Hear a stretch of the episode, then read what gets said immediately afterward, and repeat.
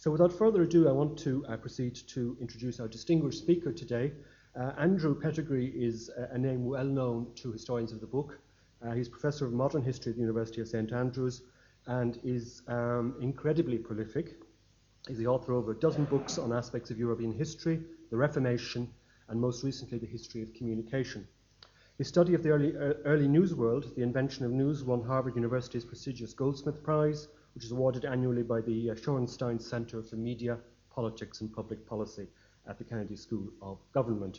And it's not often, I think, that um, an early modernist um, is recognized by the Kennedy School of Governance at Harvard. Andrew's most uh, recent book is Brand Luther, 1517, Printing and the Making of the Reformation, which was published by Penguin USA in 2015. Um, Andrew is, is, is, is, is, is one of those individuals who's an extremely effective networker, and I mean network in the best sense of the word, a word, uh, who uh, is a regular um, uh, visitor to Dublin uh, and is also somebody um, who is extremely well connected in terms of making linkages between scholarship uh, in these islands and in North America. So we're very fortunate today to have somebody uh, as, as, as knowledgeable and as scholarly and as, as distinguished as, as Andrew. Uh, this is a lunchtime lecture, so Andrew's going to speak for 30 minutes, and then he's very kindly agreed to take uh, any questions you may have. So without any further ado, uh, um, Andrew, may I invite you to take the podium?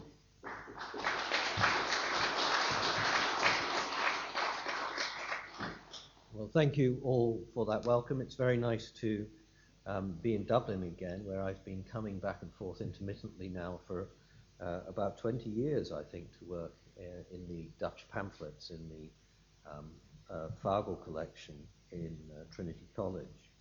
Uh, today, though, I'm not going to talk about Dutch uh, uh, business, uh, but I'm going to talk about the invention of journalism, which really relates to a project I, I finished a little while ago. In February 2016, the British in independent newspaper announced it would shortly abandon its print edition. In future, the paper would be published online only. Loss of one of the UK's most respected titles naturally prompted a further round of introspection in the British press. When I first published the original English version of the Invention of News, uh, this, many of the first reviewers were practicing journalists. Naturally, um, rather than reading the book, they took the opportunity to offer their own reflections on their profession. Time and time again, in both reviews and media interviews, we came round to the existential question what was the future of the professional journalist in this climate? Did journalism indeed have a, future? Now, it's not difficult to find people who would argue, answer this question in a negative. I read recently this well respected book that imagined a future for news without professional journalists. Instead, journalism as a craft would be overtaken by so called citizen journalists. In an age where anyone can set up a blog and share their thoughts with the world, what precisely is the role for expensively trained news professionals?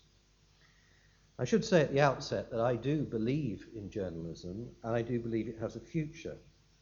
The experiment, the extended experiment with free expression on news stories as anyone who reads the responses to a posted news story can easily attest, has not been a striking success.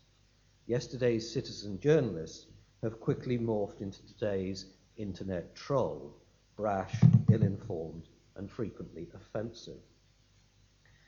But the question of the future of journalism goes straight to the heart of what journalism is. The term journalist actually only entered the English language in the 18th century. Then it was a term of abuse. A journalist was a disreputable person, a pen for hire, someone who wrote to order for a political faction.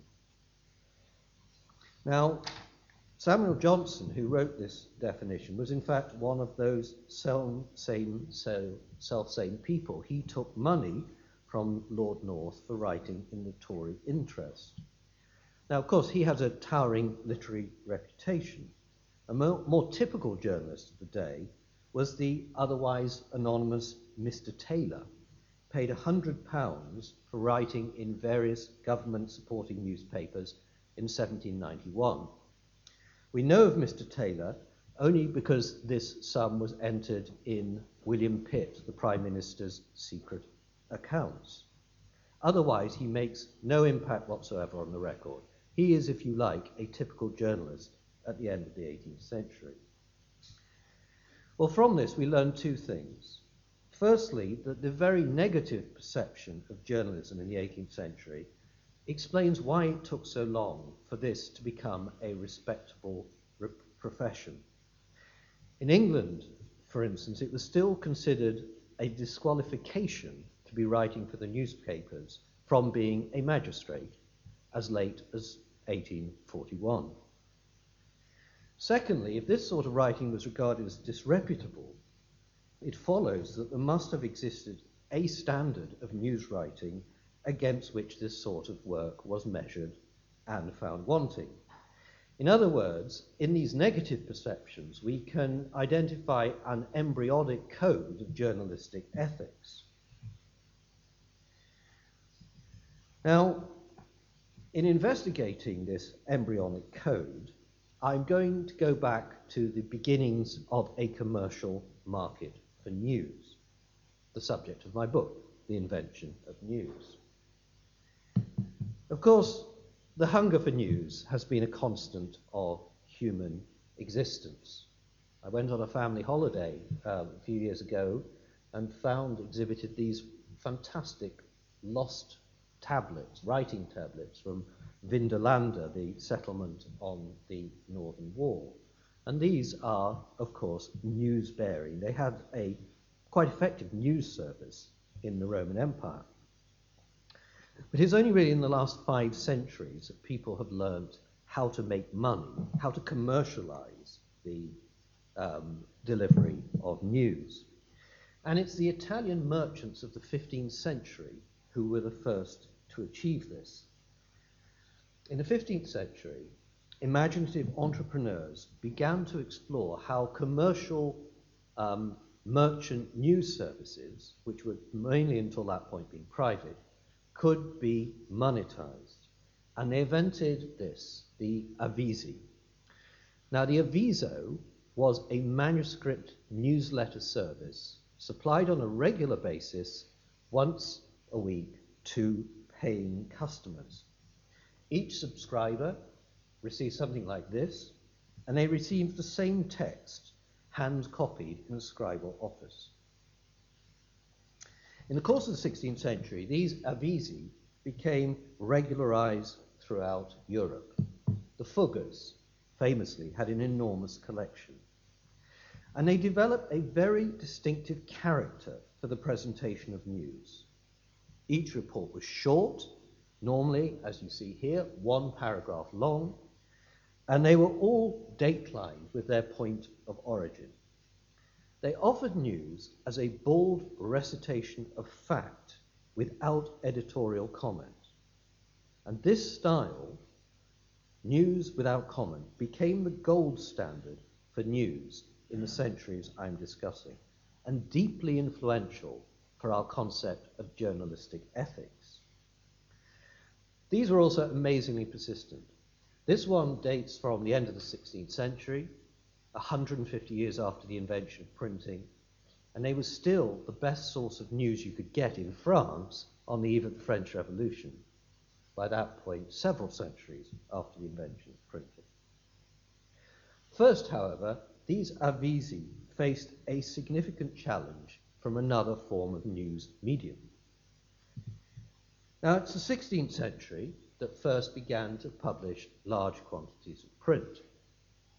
This didn't initially go terribly well.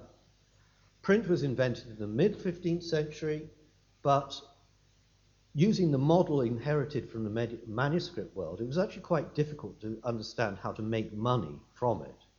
So, what happens is that print, instead of spreading rapidly through Europe, as is often thought, it quickly retrenched onto a few major centers of production based in Central Europe, clustered along the Rhine and in northern Italy. Many of the early printers went bankrupt. In fact, bankruptcy is the normative experience of the publisher in the first century print. By the end of the 15th century, print badly needed a reboot. And it's rather like, if you like, the dot com boom and bust of the 1990s, where people are prepared to invest tremendous amounts of money without much hope of return until they realize this is a stupid thing to do. That happened with print, and so you were left with a lot of bankrupt printers. The key moment in this reboot for print came in 1517 with Martin Luther. Suddenly, everybody wanted to hear about this extraordinary man and his outspoken uh, views.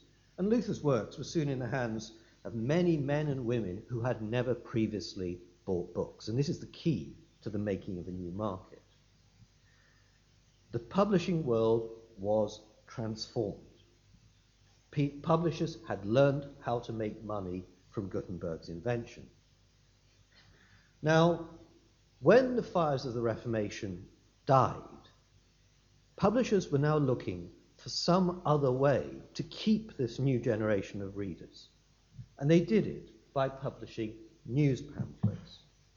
Now, these news pamphlets were modeled very closely on the Reformation Flugschriften, and they were also um, very different from the Avvisi. They could be followed, published like this as pamphlets. Here's one um, from 1557 with the characteristic title Neue Zeitung. Zeitung, of course, now the modern German word for newspaper. And here's another one, a, another German uh, report of the Armada crisis of 1588. Now, this is just a, um, a piece of data I put together from our collective catalogue of 16th century books, the Universal Short Title Catalogue, which shows the growth through the 16th century, and then just a European comparison. What we learned from this is this, this pamphlet news is very different in different parts of Europe. Germany, the Low Countries, to some extent England, a, a high proportion of vernacular publishing is accounted for for these works, much less so in France and southern Europe. Now, these pamphlets are very similar in stylistic terms to the Reformation Flugschriften, but they were very different from the manuscript Avvisi. The Avvisi, as we've seen, were short staccato reports provided by an informed professional newsgatherer offered without comment or explanation. The pamphlet texts are very different. Usually there's a prose text devote, devoted to a single event and written after the event had concluded. It's actually a much easier way to report news because then you can make it appear as if this was always preordained, it was exactly as you expected to happen, and you can offer comment and explanation. Now, by and large, these, and they were broadsheets like this, the horrible crime of Blasius Endres, the heavenly signs, these were very popular. These were not, generally speaking, written by professional newsmen. A lot of them were written by clergymen who could draw the appropriate moral lesson from a crime like this. So, news reaches the end of the 16th century with two very clear but different traditions of news reporting. On the one hand, there are the Avvisi, manuscript, expensive, factual. On the other, you get the pamphlets, which are discursive and um, much more entertaining. Now, this provides a context for the birth of the newspaper in the 17th century. And here is the very first newspaper, the Strasbourg Relation of 1609, published in a pamphlet like the news pamphlet.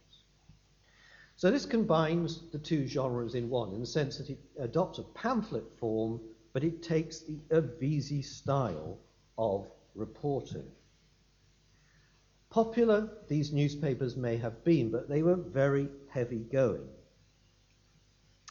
The th- thing is that the Avvisi published in very small numbers for subscribers who were paid heavy prices. You could assume that your reader could know what these reports meant.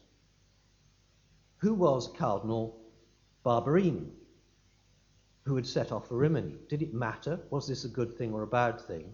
The people who subscribed to the manuscript newsletters could be expected to know. The new readers for these newspapers had more difficulty. And they had difficulty because the reports in these early newspapers were often taken verbatim from the manuscript com- commercial newsletters. In other words, they were mechanizing an existing service. Now, it's hard to fall in love with these early newspapers. They're so abstruse, they're so difficult now to understand. But they are exceptionally important for the development of what later became known as journalistic ethics. The, the traditional readers of the Avvisi may not have demanded a high style, but they cared deeply that the news they received was reliable. They knew that the news published as pamphlets was often deeply partisan.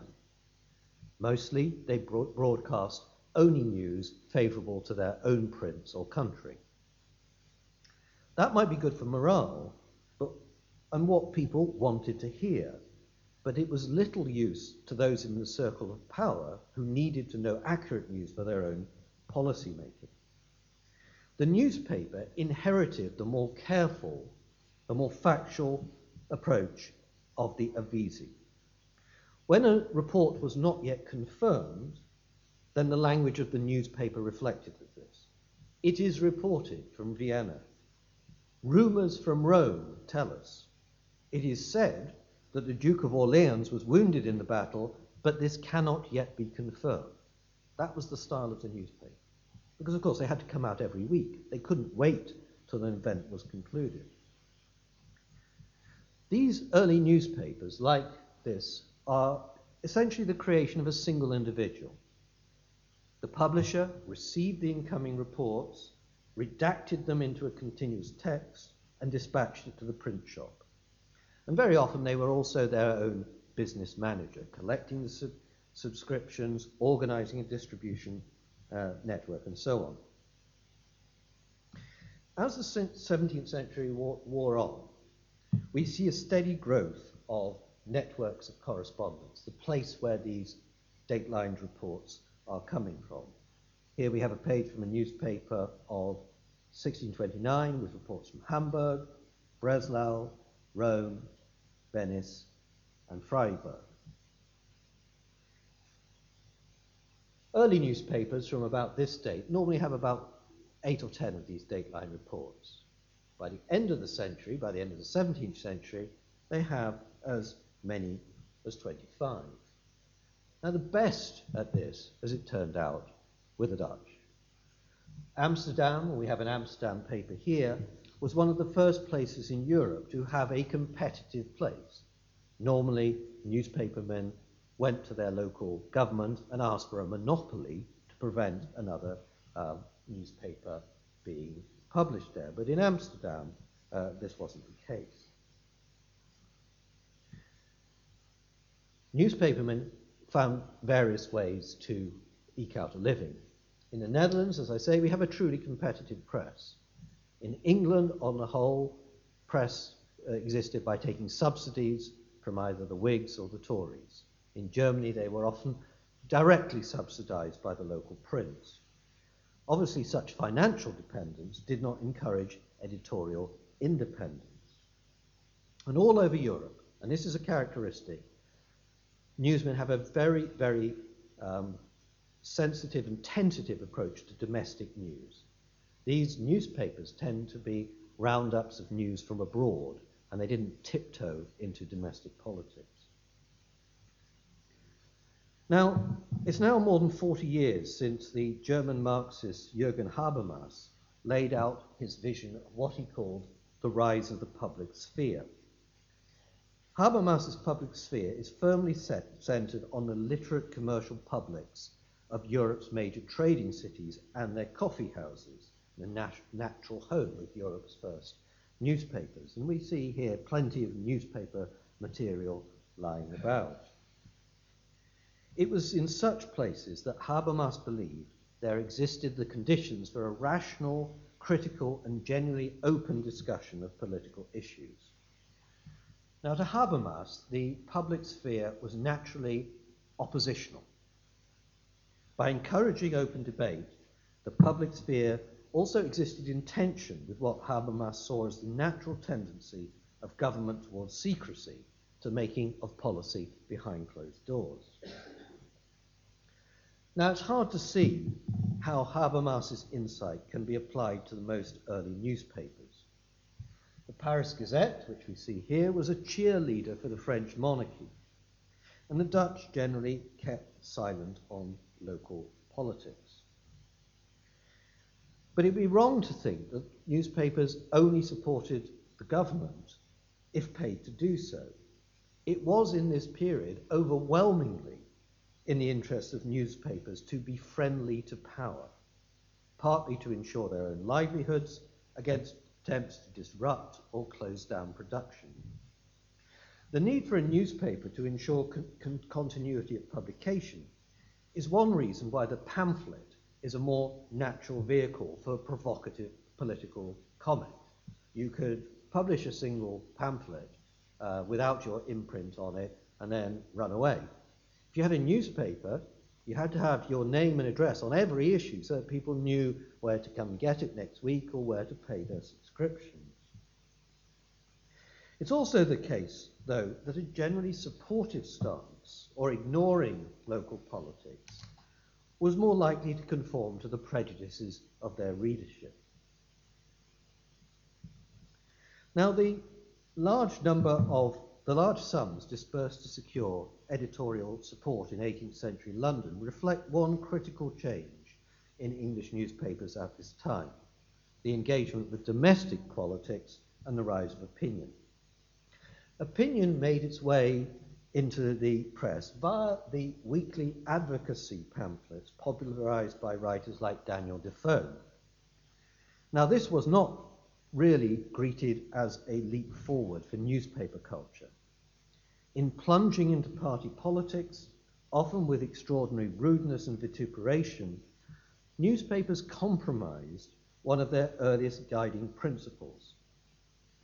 17th century newspapers had made a virtue out of their determination to offer their readers the pure, unvarnished truth, expecting the reader to supply his own opinion, and analysis. This reflects the growth of a poorly articulated but powerful code of journalistic ethics. Such standards invariably became more difficult to maintain when newspapers were in lo- local competition with each other, as they were in London.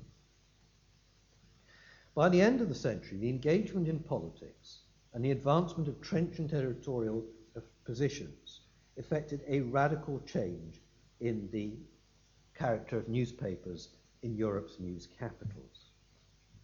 And this debasement continued apace in the last years of the 18th century.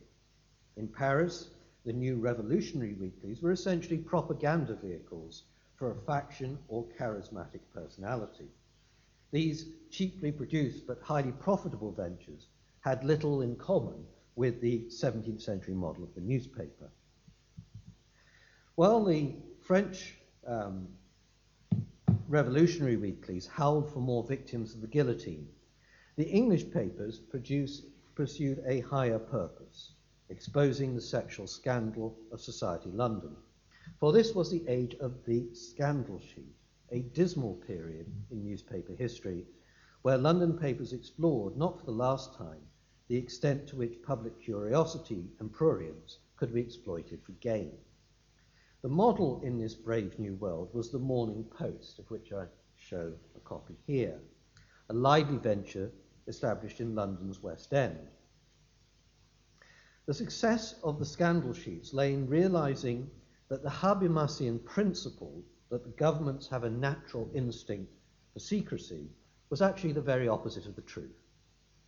We have seen that from the 15th century onwards, princes and town councils went to enormous trouble to put information into the public domain. Whereas journalists have, from the first days, realized that their real power lies in what they choose not to publish. This is a constant of journalistic activity, but 18th century London was the only place where this power was precisely monetized. In London, this system was called selling paragraphs. A paper would obtain a story about the antics of a society figure or member of the aristocracy. The victim would then be offered, pre publication, the opportunity to suppress the story in return for a fee. Should the publication go ahead, there was a further opportunity to place a rebuttal, again in return for a fee. This was a conscienceless trade, but the practice became endemic, a reminder that long use and familiarity can make the appalling commonplace. This descent into scandal and titillation completed the degeneration of the newspaper ideal in 18th century London. At this stage, it was not entirely clear how the trade of news would recover, alternatively subservient to power or hurling abuse at ministers in return for payment. Newspapers found a partial retribution, redemption, in the 19th century, the age where technological innovation and the growth of a mass literate public at last combined to create a true mass market and, and a fully commercialized market for news.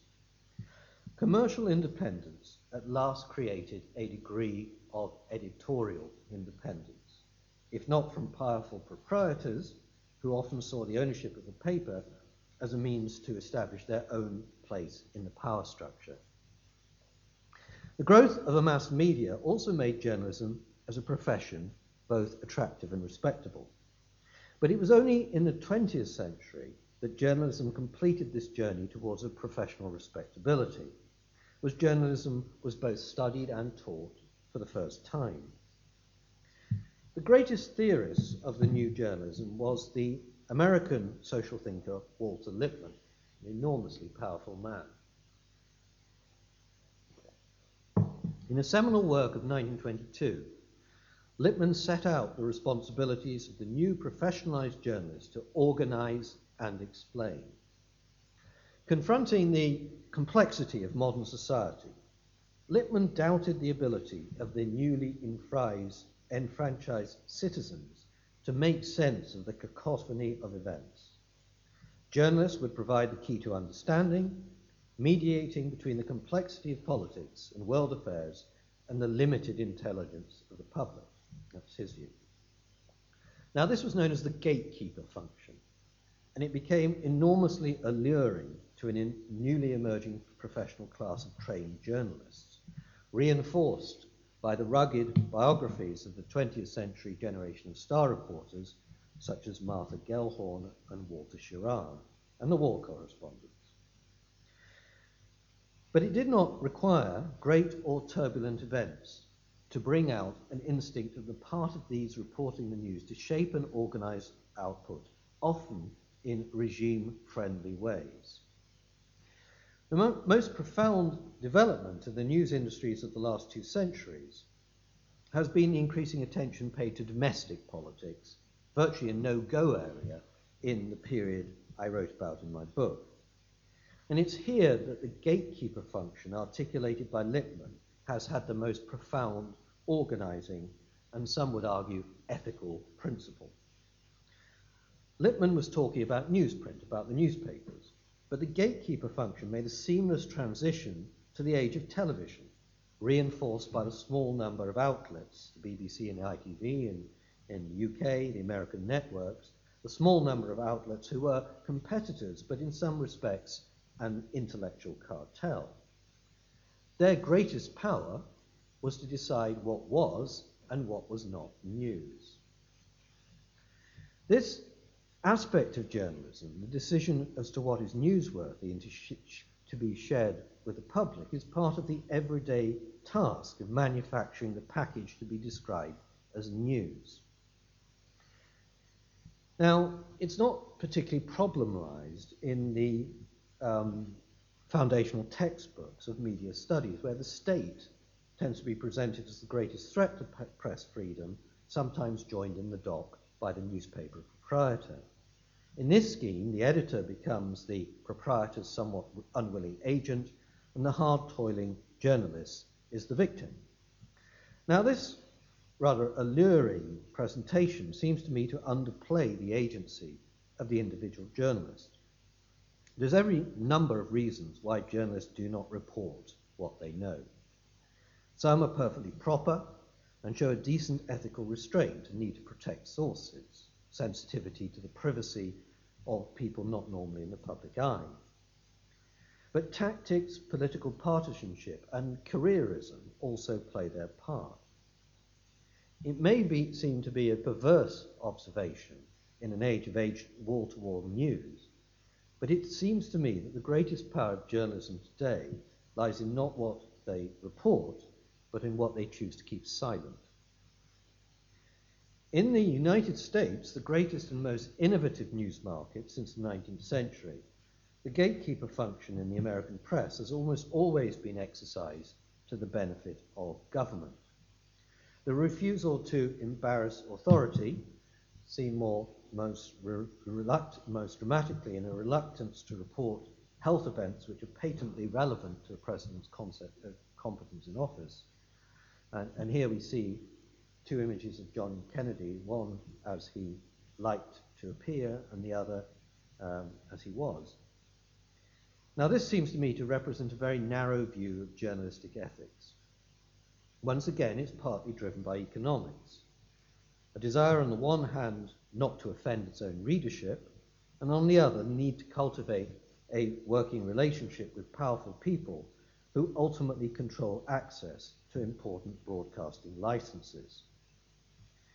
This recognition of journalistic complicity in the restraints of reporting bring a different perspective to current debates about free speech. It suggests that the debate about free speech, such as we had surrounding the Leveson report in the United Kingdom, it suggests that this debate is rather more a convenient rallying cry than a real point of contention. The real battle is not the inviolate freedom of fearless reporting, but the right to entertain and the limits of decorum and taste in the delivery of that entertainment. And it was issues of decorum and taste which lay at the height of Lord Leveson's uh, inquiry and most of the evidence he heard.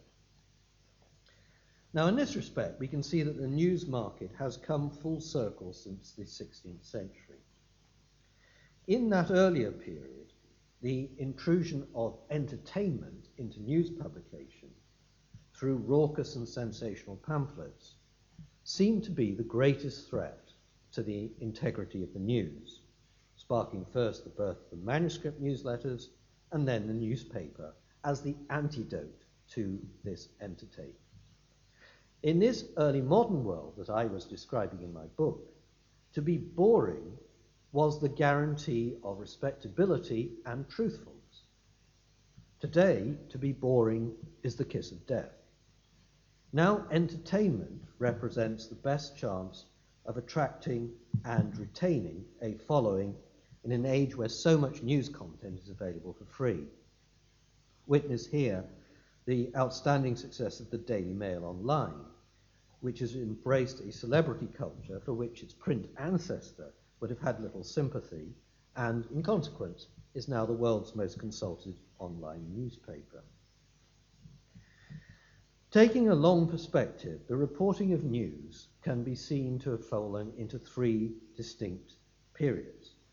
Firstly, there is the five centuries I described in my book, a multimedia cacophony of pamphlets, broadsheets, and the first newspapers, but also conversation, singing, public debate. Arguably, newspapers were the least functional part of this multimedia environment. And I think it's this multimedia environment we are recreating today. The intervening period, what one might call the long 19th century, the golden age of the newspaper, turns out to be quite brief.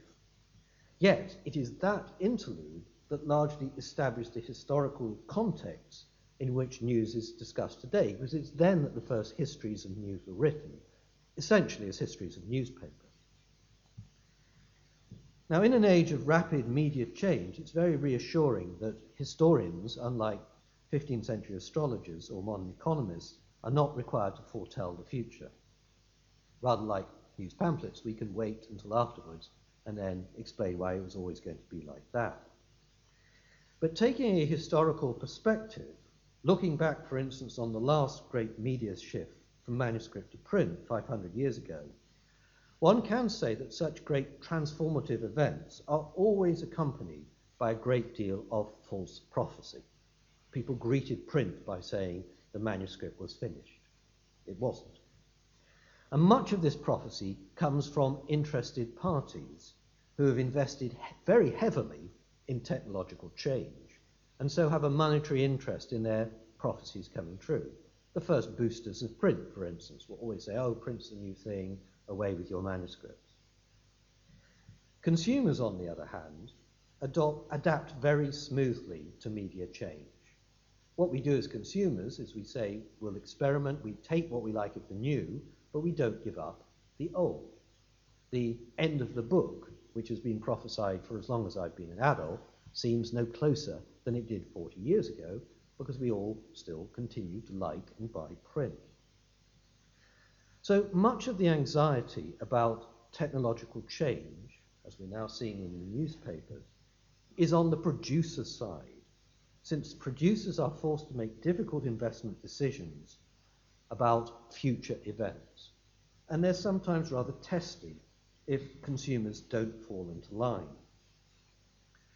Put in the context of the history of news, I foresee a long future for print and indeed for professional journalism, though it's not necessarily the case that the two will be in the same place. But even so, I think it would not be a bad thing if a very present orientated profession, like journalism, paused occasionally to take the lessons of history. Thank you very much.